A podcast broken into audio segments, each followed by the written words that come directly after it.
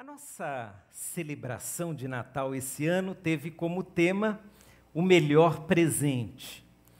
E eu quero transformar esse tema na nossa mensagem de hoje, falar um pouquinho sobre presentes, presentes para Jesus. De repente você esqueceu de entregar algum presente de Natal ainda? Há tempo. E para Jesus sempre haverá tempo de o presentearmos com o melhor que podemos, que é a nossa vida.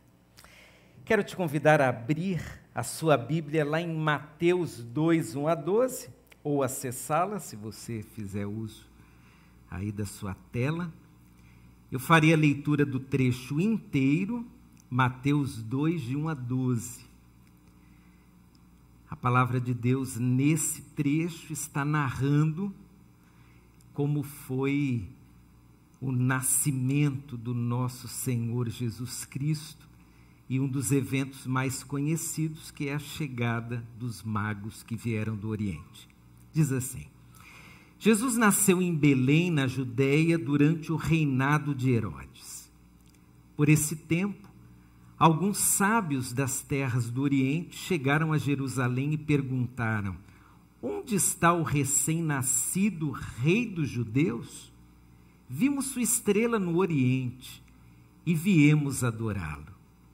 Ao ouvir isso, o Herodes ficou perturbado e com ele todo o povo de Jerusalém. Reuniu os principais sacerdotes e os mestres da lei e lhes perguntou: Onde nascerá o Cristo?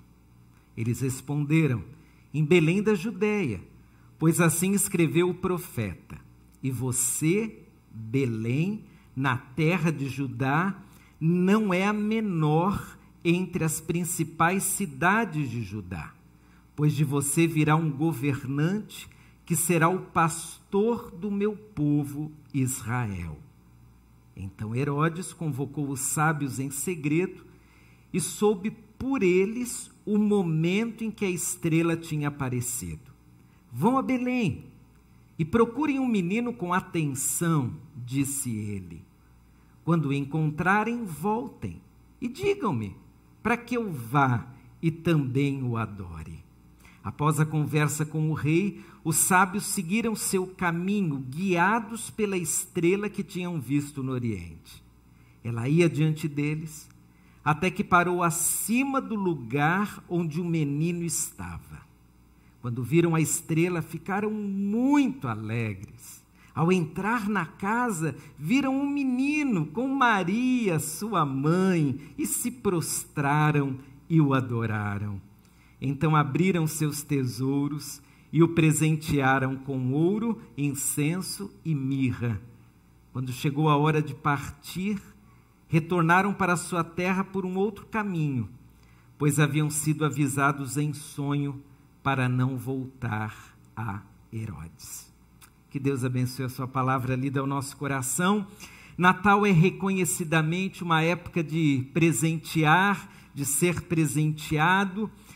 Comercialmente, o Natal compete com o Dia das Mães, Dia dos Pais, Dia dos Namorados, mas é bem possível que no Natal seja de fato a época em que mais nós presenteamos.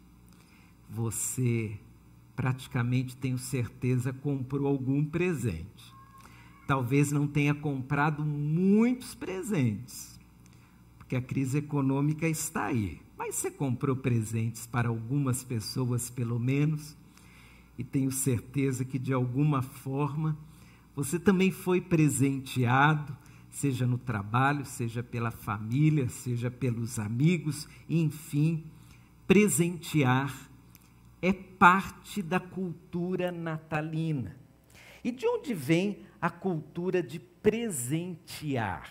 Os romanos, lá na época de Jesus, eles já tinham a cultura de presentear. Eles faziam isso nas festas de Saturnália, que eram festas de dedicação a Saturno, que para os romanos era um deus. Lá, os romanos, no mês de dezembro, por volta do dia 17 do mês, eles davam presentes uns aos outros, em memória ou em honra a Saturno. Os pobres, eles preparavam estatuetas de barro e presenteavam dessa forma, e as famílias ricas chegavam a fazer isso com ouro ou prata. Um pouco depois desse início de cultura de presentear, o que acontecia apenas no dia 17 de dezembro começou a se estender para a semana inteira, acabando mais ou menos no dia 23 de dezembro. E os romanos fizeram isso por muito tempo e deixaram esse legado no mundo. Em dezembro era a época de dar presentes. Isso se passou por muito tempo, até que no século VII, um papa de nome Bonifácio, ele oficialmente declarou ser dezembro época de presentear.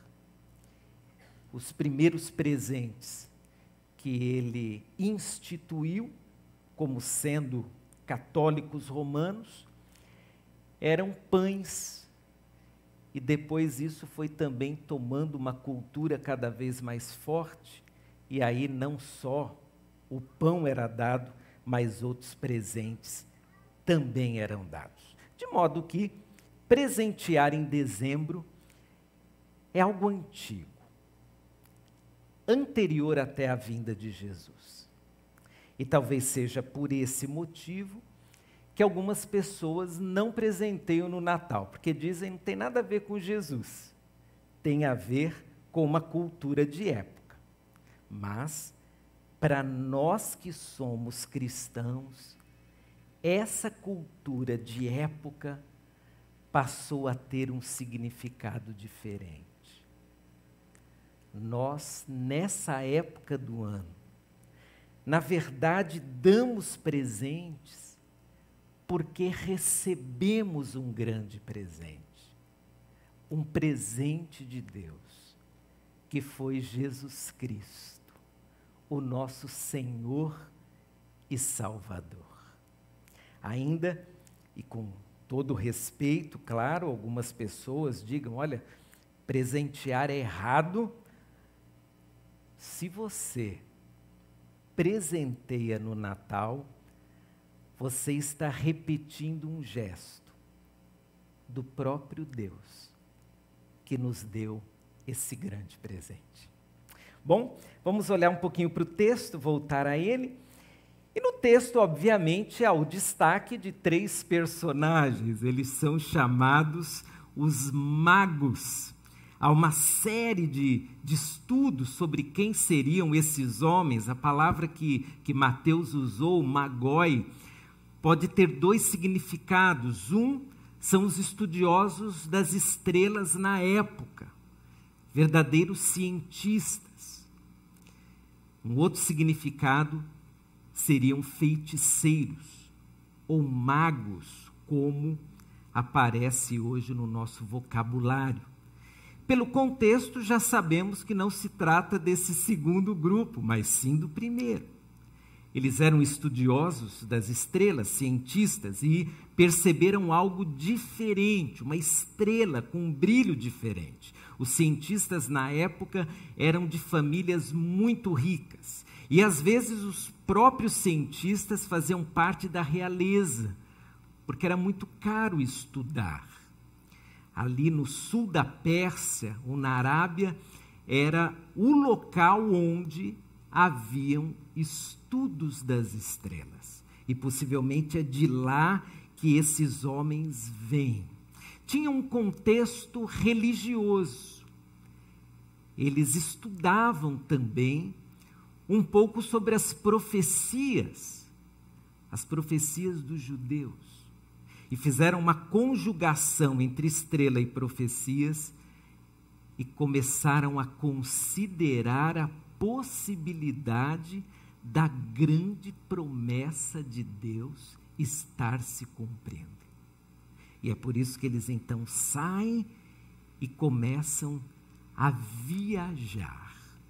Uma viagem longa, segundo alguns, coisa perto de dois anos, já que você não viajava nem de avião, nem de carro, você viajava de camelo, e você levava não uma bagagem ou duas, você levava muita bagagem.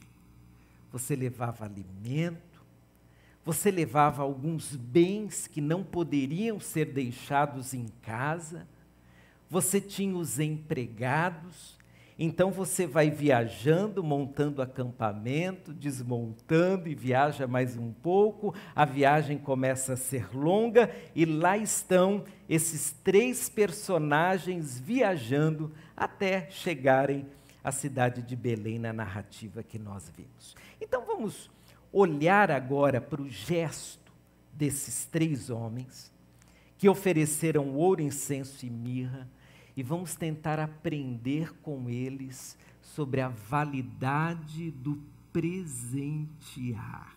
O primeiro destaque que eu faço no gesto de presentear daqueles três homens é que presentear é um gesto tanto de gratidão como de alegria. Vamos imaginar o início da viagem daquela caravana até chegar a Belém. Uma viagem longa, uma viagem cheia de expectativas. Aí, de repente, no verso 2, nós percebemos que essa viagem tinha um contexto. O contexto de chegar até o rei dos judeus. Eles vão viajando, vão nutrindo essa expectativa, chegam a Jerusalém, tem aquela conversa com Herodes, tem todo um contexto de tempo, de pesquisa, de conversa, até que de repente os três chegam a Belém. E lá em Belém, eles estão diante do rei dos judeus, a quem foram procurar. O que sentem diante do rei dos judeus? Como se comportam diante do rei dos judeus? Eles ofertam, eles dão presentes, porque, primeiro, estão gratos, eles chegaram onde queriam, eles encontraram quem buscavam. Não foi uma viagem em vão, não foi um investimento desnecessário. A experiência de encontrar Jesus gera neles o desejo de ofertar, de dar, de presentear.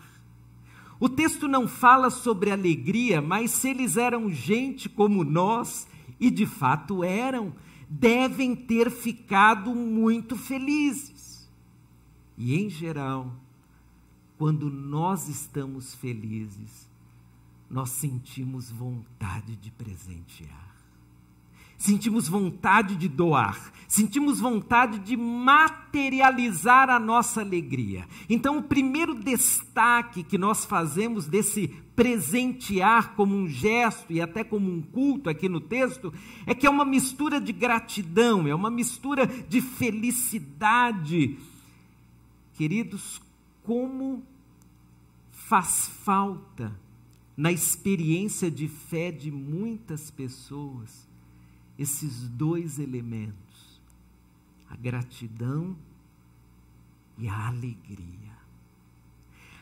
Há cristãos que aparentemente não encontraram alegria em Jesus. São infelizes. Não encontraram aquela plenitude prometida por Jesus. E talvez por não terem encontrado isso, são extremamente frios nos seus gestos de presentear. Não presentear o amigo ou a família, mas presentear o próprio Cristo.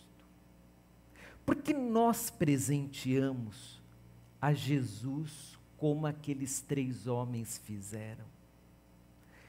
Toda vez que eu e você cultuamos ao Senhor, num gesto de doação, nós estamos presenteando. Nós estamos nos doando e, por vezes, doando coisas que se transformam em ferramentas de adoração. Aqueles três chegaram onde queriam chegar e doam a Jesus. Irmãos, nós chegamos também não onde queríamos chegar, porque dentro do nosso coração o pecado nos impedia sequer de querer chegar até Jesus. Mas o Senhor nos atraiu, Ele nos fez chegar, Ele nos fez ganhar um presente que não poderíamos comprar ainda que quiséssemos. Um presente que significa transformação, salvação, perdão, esperança. O apóstolo Paulo usa um vocabulário riquíssimo para dizer que nós fomos transportados de um reino terrível para o reino de Jesus. Nós estávamos mortos, mas recebemos vida em Cristo Jesus. Ora, isso deveria nos trazer muita alegria. Isso deveria nos trazer uma gratidão constante. Isso deveria nos levar a pensarmos constantemente em como dar ao Senhor a honra e glória que Ele merece. Mas talvez por não compreendermos o presente recebido, nós também não presenteamos. Por talvez não entendermos a grandeza do que recebemos de Jesus, nós nos acomodamos a um estilo de culto pessoal, a um estilo de manifestação de gratidão muito pequeno. E há mesmo cristãos que não se sentem gratos pela salvação que receberam. Só se sentem gratos quando uma oração específica é respondida. Em geral, orações de cura e de favorecimento material. Nós recebemos tudo, tudo. Nós recebemos o maior presente. E isso nos deveria trazer gratidão constante. Isso deveria nos dar esse senso de felicidade, de dizer: Eu fui salvo por Jesus. Eu recebi de Jesus o que eu não poderia conquistar. O Senhor Jesus me deu sem até que eu quisesse, porque não compreendia, mas Ele me deu a salvação, a esperança de futuro, a vida eterna, o perdão. Natal é uma boa época para nós olharmos para Jesus e lembrarmos o quão gratos devemos ser e o quão felizes devemos ser, por causa unicamente do Senhor Jesus. Toda vez que eu ou você acordarmos pela manhã e lembrarmos da luta que vamos ter que enfrentar, do problema que nos rodeia, daquela situação dura que nos aflige, toda vez que já acordarmos assim, seria excelente nós pararmos e pensarmos no que recebemos de Jesus Cristo.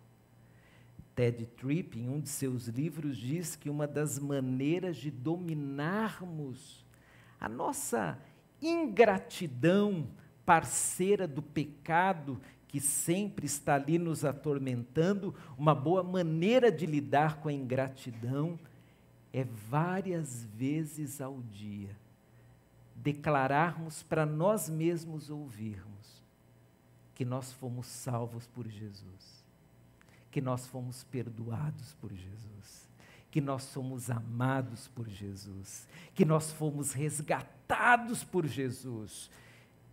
Jesus é para nós motivo de gratidão e motivo de alegria. Mas há um segundo contexto sobre o presentear. Presentear também é um reconhecimento.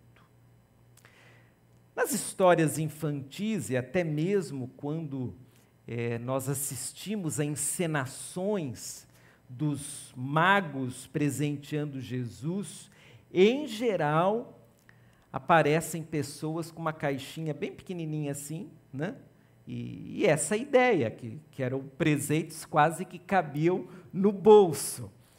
É quase certo que não foi isso que aconteceu.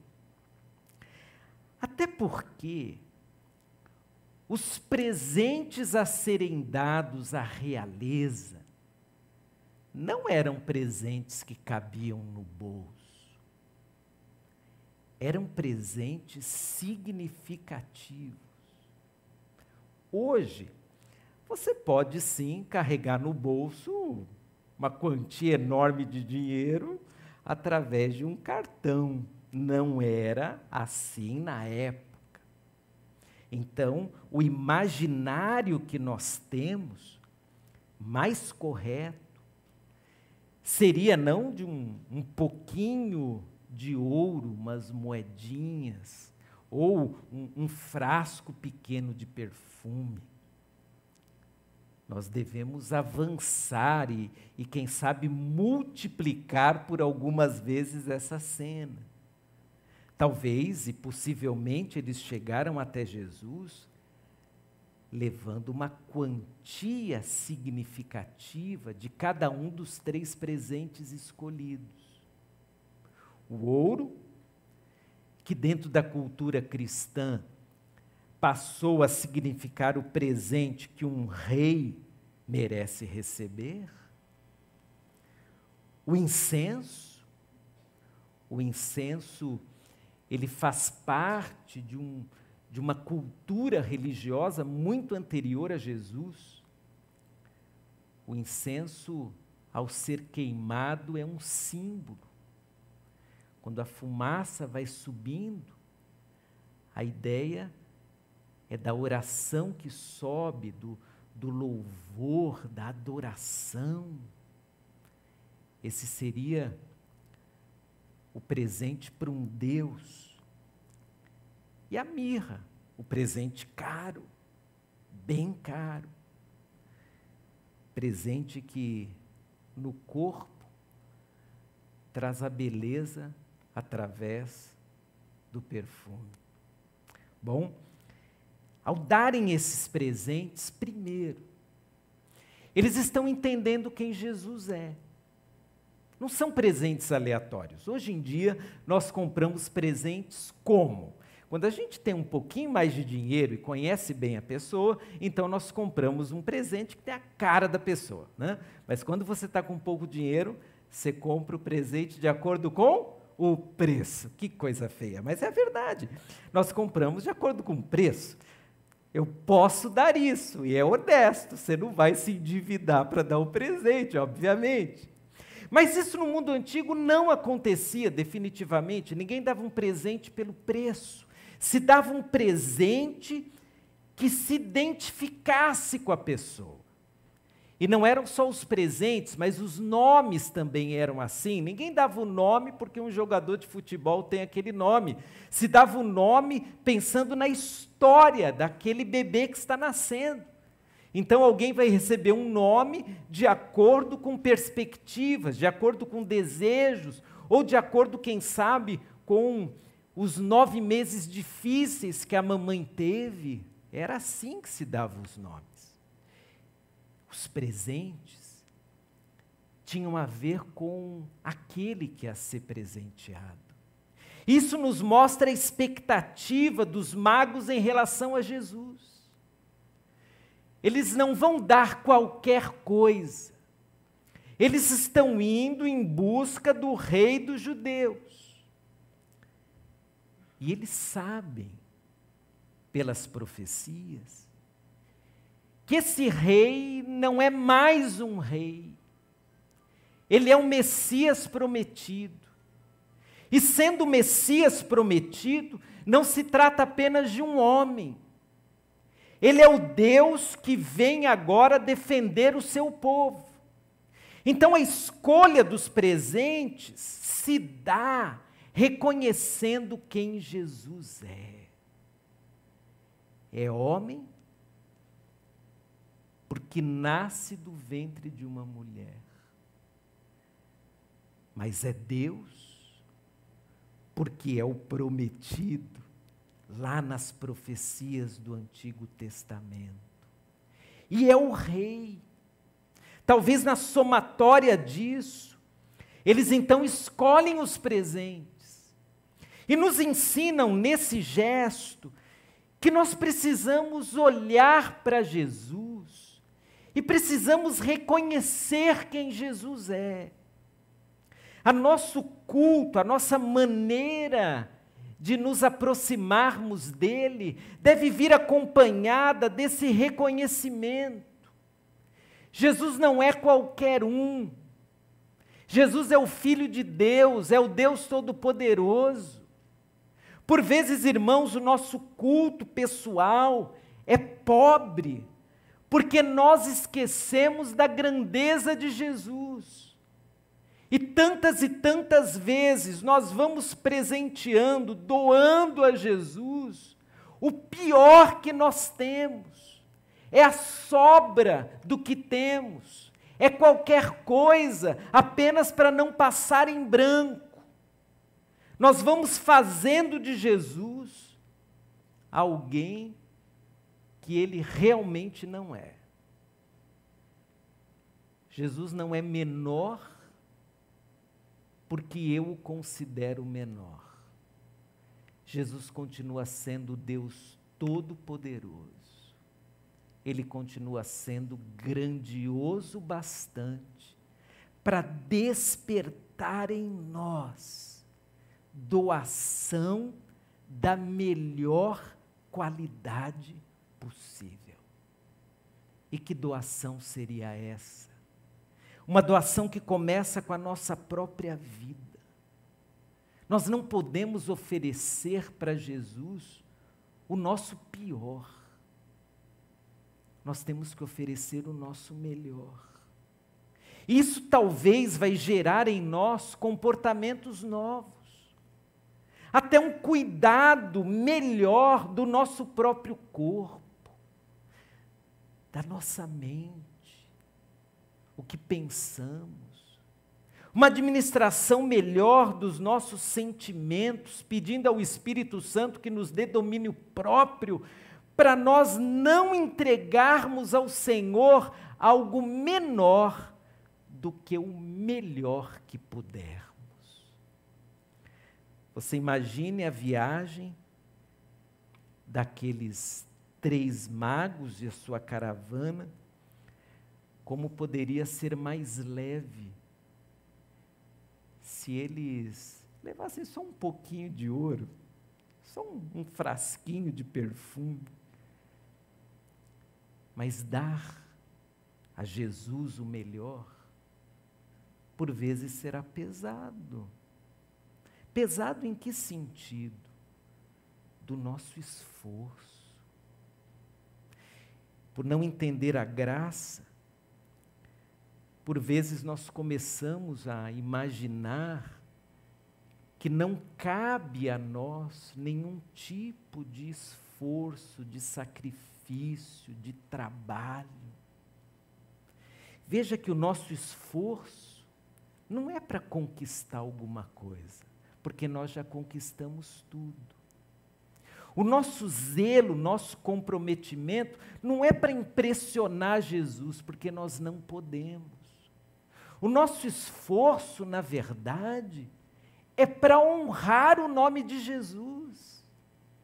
O nosso trabalho, o nosso comprometimento, não é para adquirir, mas sim é para dar ao Senhor o melhor que nós pudermos. O melhor do nosso tempo, da nossa produção intelectual, dos nossos sentimentos. É aprender a honrar Jesus da mesma forma que nós aprendemos a honrar pessoas que são importantes para nós. Aquela velha frase, Jesus aceita tudo, ela não combina com quem entende quem é Jesus. Aquela frase, eu, eu não preciso me esforçar porque recebi tudo de graça, ela tem um erro enorme. O erro de banalizarmos a pessoa do Senhor Jesus e o sacrifício que ele fez por nós. Você comprou algum presente esses últimos dias e talvez você tenha comprado pela internet, nem saiu de casa, mas ainda que tenha comprado pela internet, você pagou alguma coisa por esse presente. Talvez você tenha embrulhado esse presente, você levou esse presente, enfim, teve um, um tipo de esforço, tem um tipo de valor do que você e eu compramos fazendo uma analogia muito simples. Qual tipo de esforço de doação nós temos feito para Jesus? Para honrar a Jesus, para dignificar a Jesus, para exaltar a Jesus e para deixar claro a nós mesmos que Jesus Cristo é grandioso o bastante para merecer o nosso melhor. Mas é uma terceira ideia ainda do presentear. E agora quero me concentrar exatamente na palavra esforço. Você presenteia porque está grato, está feliz, você reconhece o valor. Mas o esforço em produzir em comprar alguma coisa. Isso te leva, durante algum tempo, a se envolver com aquilo. Dizem, eu não tenho plena certeza disso, mas dizem que nós sempre deixamos para fazer algumas coisas importantes de última hora. E, e os shoppings cheios são prova disso. Dia 23, dia 24 de dezembro.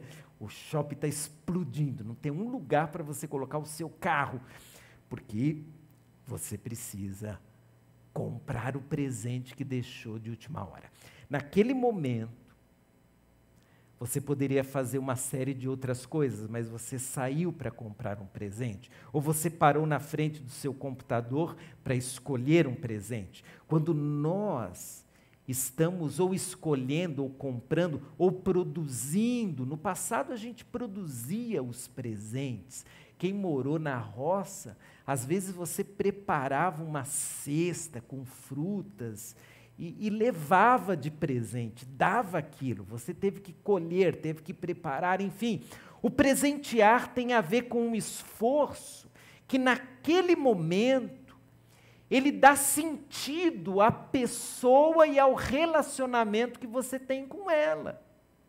Você vai gastar por isso, você vai produzir por isso. Ela merece e eu estou nessa hora colocando-a como um foco da minha atenção. É por isso que eu vou dar algo. Imagine a quantidade de esforço que os três homens que possivelmente saíram com a sua caravana lá do sul da Pérsia, Arábia, o esforço que eles fazem até chegar na cidadezinha por nome Belém. Imagine o tempo, imagine o dinheiro, imagine o cansaço físico de você viajar muito tempo, acampar, desmontar acampamento, Aí imagine que você chega lá em Jerusalém primeiro, aí tem que marcar uma audiência lá com Herodes, aí conversa com ele. Tem todo um clima estressante, porque Herodes não quer perder o reino. Então ele já chama ali os seus estudiosos, tem todo um, um clima. Mas aqueles três continuam e eles vão até Belém, e quando chegam até Belém, aí precisam achar o lugar, e de fato acham. E quando eles presenteiam, é como se eles dissessem: todo esforço valeu a pena. Aqui está o Rei dos Judeus. Todo esforço. Os dias de viagem valeram a pena. Carregar esse peso todo valeu a pena. Valeu a pena. Irmãos, todo esforço que nós fazemos para dignificar a Jesus Cristo vale a pena. Todo investimento de tempo, de trabalho, vale a pena. E vale tanto a pena que quando nós nos esforçamos para dar, para doar, para celebrar, para cultuar o Senhor Jesus, quando nós fazemos isso, nós vamos sendo transformados. Faz bem servir a Jesus, faz bem adorar a Jesus faz bem dar ao Senhor a honra e glória. Isso nos faz um bem enorme. E talvez o que está acontecendo em nosso tempo é que, de uma maneira sutil, o inimigo, sabendo que esse trabalho no reino, para o Rei Jesus, faz bem, ele vai incutindo uma nova cultura de extrema leveza. Extrema leveza onde ninguém mais muda sua agenda por causa de Jesus. Onde ninguém abre o seu orçamento e começa a mexer ali no seu dinheiro para transformá-lo em investimento no reino. Ninguém mais muda os seus planos por causa de Jesus. E aí, de repente, nós vamos fazendo de Jesus o que não gostaríamos que fizessem de nós. Imagine que alguém dissesse assim para você: Olha, não vou te dar nada porque. Não precisa, né? Não precisa. Gente, você dá um sorriso amarelo quando alguém fala isso, não dá não? não olha, não vou dar nada que você tem tudo, não precisa. Claro que precisa. Porque você tem valor como um ser criado à imagem e semelhança de Deus? Você se sente feliz ao receber? Mas para Jesus não precisa, não precisa nada, Ele tem tudo, Ele é Senhor de todas as coisas. Para que me esforçar? Para que pensar em algo que para mim seria honrar o Rei dos Reis? Por que me preocupar em dar ao Deus que é dono de todas as coisas algo? Para quê? Porque Ele merece. E porque Ele continua sendo o Rei dos Reis. No mundo antigo, não se chegava diante da realeza sem um presente. E quando você assiste aqueles filmes, né? quando alguém marca uma audiência com o rei e leva um presente, aquilo não é invenção, aquilo é uma cultura real, faz parte da história. E cá entre nós, às vezes a gente vai visitar alguém, vai na casa de uma pessoa muito querida, você gosta de chegar lá. As mulheres às vezes preparam ou uma comida ou uma flor, porque é tão bacana você presentear. Você honra quando presenteia. Qual foi a última vez em que você literalmente se esforçou para honrar o Senhor Jesus? A última vez que você pensou assim, eu quero ser extravagante na minha adoração. Eu quero dar ao Senhor uma demonstração do quanto eu amo. Eu não quero ser tímido na minha doação de vida, eu quero me entregar totalmente ao Senhor. Nunca me esqueço de um testemunho que eu ouvi de um ex-alcoólatra que participava de um processo de restauração na Cruz Azul do Brasil. Ele disse que já tinha passado por vários lugares e não conseguia se libertar de jeito nenhum do álcool. Aí ele foi parar na Cruz Azul. E num dos cultos, ele entendeu através da mensagem a grandeza de Jesus. E ele então disse: Eu não posso fazer isso com o meu corpo, porque Jesus merece um corpo sadio. E ele parou de beber. Motivado pelo quê? Por Jesus. Mas há pessoas que também mudaram de vida, passaram a ser mais éticas, a tratar melhor do seu dinheiro, a cuidar melhor dos seus relacionamentos, a deixar de navegar por alguns sites. Fizeram isso também por causa de Jesus. É um esforço, mas é uma maneira de celebrar Jesus. É uma maneira de declarar como aqueles homens declararam: é o rei, eu estou diante do rei. O rei não merece uma mente poluída. O rei não merece esse tipo de vida que eu levo. O rei não merece algumas coisas, eu me esforçarei com a ajuda dele para ser um presente vivo para o rei.